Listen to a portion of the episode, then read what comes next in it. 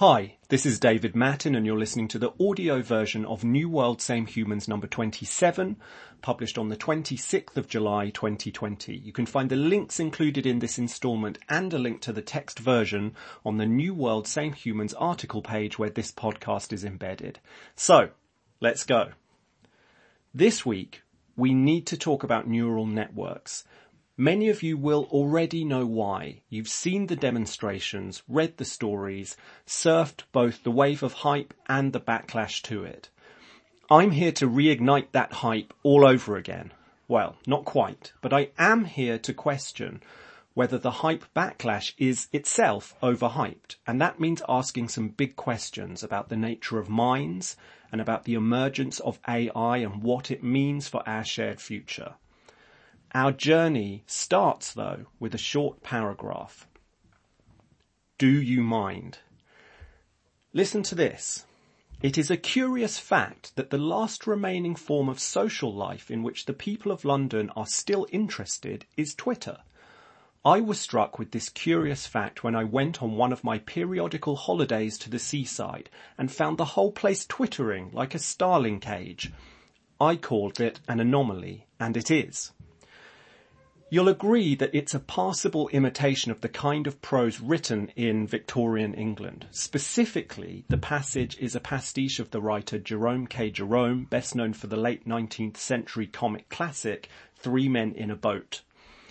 The tech heads among you will already know something else about that paragraph. It was written by an AI, specifically by a new language model called GPT-3, which was released in closed beta last week. GPT-3 is the creation of OpenAI, the research laboratory founded in 2015 by Elon Musk and others. It's a neural network trained on a vast amount of text, hundreds of billions of words, which is pretty much the entire internet. That means it's able to complete a whole range of tasks, from translation to essay writing to literary imitation, without any need for pre-task fine-tuning and with only the most trivial instructions. The results are astonishing. For example, when asked for a screenplay for a film noir hard-boiled detective story by Raymond Chandler about the boy wizard Harry Potter, GPT-3 turned out a decent attempt. Asked to write a news article about the recent split in the Methodist Church, GPT-3 produced a piece that fooled 88% of people into believing it was the work of a person. It doesn't end there. GPT-3 can also write code. And if you navigate back to the article page, you can find a video of it coding a replica of the Google homepage in response to a simple one sentence description of that page. Across the last two weeks, these results have set the internet on fire.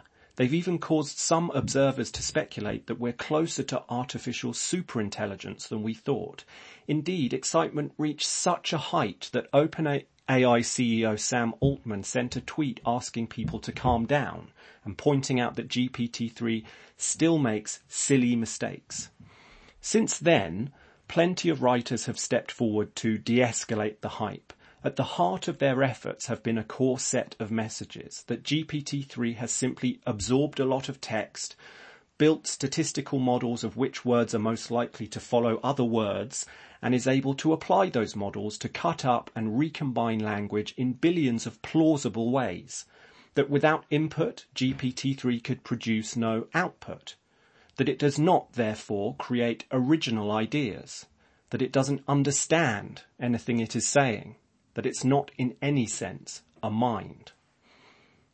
Bring me some cheese. All of that seems sensible at first glance. I'm not here to pour fuel on the fire of naive GPT-3 hype, but many of those who loudly scorn it, those determined to point out that GPT-3 is in no sense a mind or a general intelligence, are standing on ground much less secure than they believe it to be it seems to me that it's no longer a trivial matter to defend the idea that neural networks such as GPT-3 are not minds, because the defense relies on us knowing things about the nature of minds that we don't in truth know. I have two sons. They are twins just about to turn seven. I've watched the evolution of their minds from day one. Haven't they simply taken input, built a series of models around it, which they now use to recombine that input in all kinds of ways and so produce output of their own? Isn't it true for them too that without any input they would be incapable of output?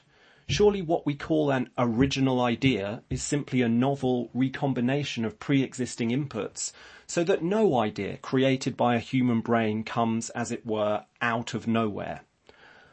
I know that naive GPT-3 hype is overblown and I get where critics of it are coming from. GPT-3 isn't a general intelligence in the commonly accepted meaning of the phrase.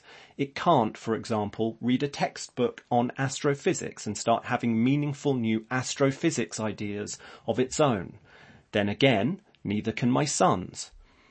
My point is that those most loudly criticizing naive enthusiasm for GPT-3 and artificial general intelligence are often themselves resting on a set of naive assumptions about the nature of mind.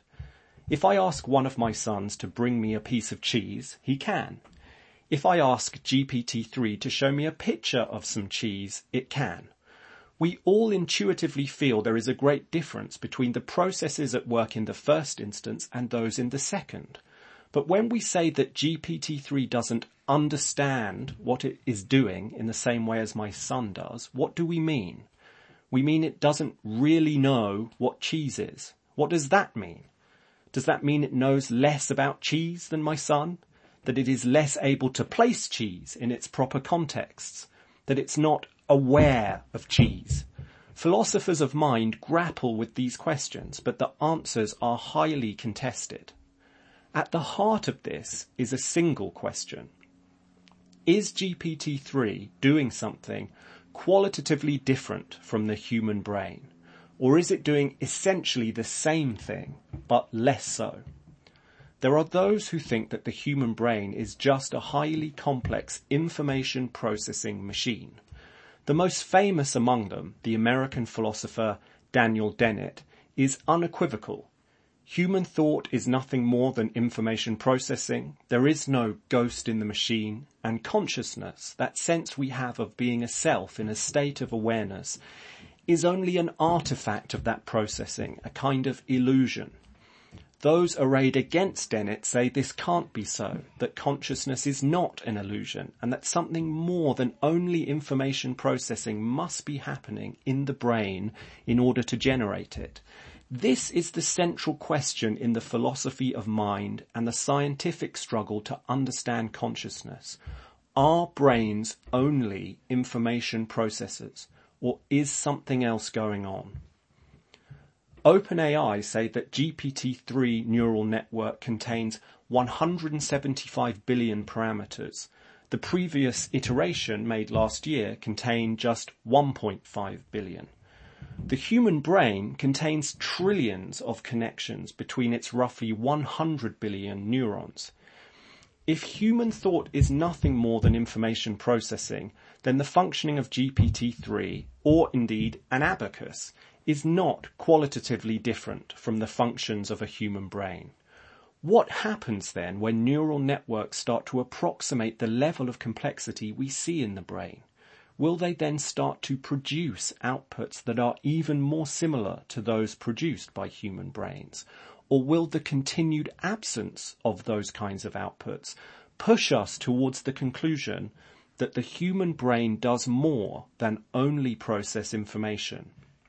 Certainly there are credible experts who seem to believe something close to the former. Leading neural network expert Geoffrey Hinton has said, when you get to a trillion parameters, you're going to get something that's got a chance of really understanding some stuff. When neural networks achieve that level of complexity, should we then understand them as doing true thought? Will they start to show signs of authentic understanding? How will we recognize these signs if we see them? Watching me, watching you, aha. One way to tell the story of our evolution is via the evolution of our tools. The hammer was an extension of the human arm. the personal computer was an amplifier of our cognitive and communicative abilities. GPT-3 is, in one sense, simply another tool. But as much as we should eschew naive hype, it is just as naive to pretend that it's nothing more than that. Unlike all our previous tools, neural networks throw into new relief the deepest questions we can ask about ourselves. And unlike with previous tools, the evolution of neural networks may help us to answer those questions. They may in time produce outputs that help us confirm the idea that human thought is information processing and that the 1.4 kilograms of folded matter inside your skull which creates the sense you have right now of being a person listening to these words, is only a kind of brilliant calculating machine. For my part, I think it's likely that in practice things will play out differently and that the mysteries of human thought will remain mysterious for some time to come. As neural networks become more complex, it's easy to believe they will show new types of capabilities, Perhaps they'll become better at answering common sense questions of the kind GPT-3 struggles with, such as, does cheese melt in the fridge? Perhaps they'll even be able to read astrophysics textbooks and come up with new theories of their own. It's hard to see though at what point we should hold our hands up and say, okay, that's real understanding. What is the magic bullet output that should cause us to concede that a neural network is really a mind? The Turing test is an attempt to deal with the impossibility of that question. It tells us that asking whether a machine really thinks is meaningless. All we can meaningfully ask is whether a machine produces outputs that are, in our eyes, the same as outputs produced by the human brain. If it can, sure, go ahead and call that thinking if it makes you happy. We already have machines that can produce outputs that fool most people. GPT-3 does just that. And yet we're still asking if machines think. It turns out that Turing's test has not settled the argument, but his fundamental point was right. We don't have a secure definition of the word thinking, so it means nothing when we ask if machines think. In practice then, it seems to me that as the outputs of neural networks become more complex, and as we become accustomed to coming into contact with them in our daily lives, questions such as, but does this AI understand what it is saying? And is this AI really a mind? Will start to fade away. We'll become more comfortable with the idea that we can't answer these questions about AIs just as we can't really answer them about a three-year-old or our best friend or ourselves. Via habitual contact with neural networks, we'll come to believe, without articulating it fully to ourselves, that if we call what we do thinking, then we may as well apply the same label to what they do. And then we'll be faced with something authentically new. That is a recognition of a non-human, non-organic form of intelligence with its own categories of perception, its own way of seeing the world, perhaps totally alien to us, perhaps competing with our own, we will believe ourselves to move among a new kind of person.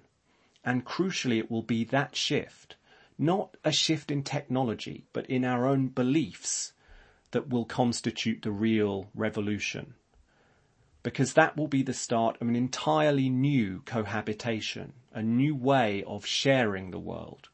We'll know then that the machines are watching us just as we watch them. Attack of the Robot Dolphins Four quick snippets of information for your mind to process this week. A New Zealand special effects company called Edge Innovations has created incredibly realistic robot dolphins. The creations are intended to replace captive dolphins at marine entertainment parks. Watch the video and you'll see why test audiences have not been able to tell them apart from the real thing. Interested? It's $26 million for one dolphin. Back in New World Same Humans number 25, I wrote about how TikTok is at the center of the emerging battle between two separate internets. Now US investors, including the iconic VC firm Sequoia Capital, are making a play to buy the platform from its Chinese parent company ByteDance to avert the TikTok ban that President Trump is threatening. Watch this space. Almost half of the British public believe that Russia interfered in the 2016 Brexit referendum, according to a new poll. This news comes days after the British government released a much delayed report which revealed that it did not bother to follow up on suspicions that Russia was attempting to influence the referendum result. You can now build a 90s era PC inside the social video game Roblox and then play the iconic first person shooter game Doom on that virtual PC. I'm dizzy. All for one. Thanks for listening this week. The human brain is the most complex object in the known universe. We can think of it as a piece of organic technology, one far in advance of any neural network we've so far managed to build and it's over 200,000 years old. Those facts lie close to the heart of the core message of this newsletter. Yes, we live in a fast changing and complex world, but amid all that, we're still the same humans with the same old human nature. New World Same Humans is on a mission to interrogate that fascinating predicament, to understand the trends reshaping the world around us and what they mean for the way we'll live, work, play and think in the decades ahead.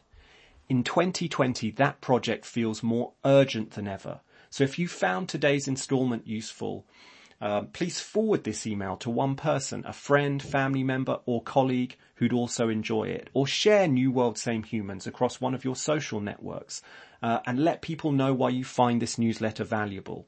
All you have to do is navigate back to the article page where this podcast is embedded and hit the share button.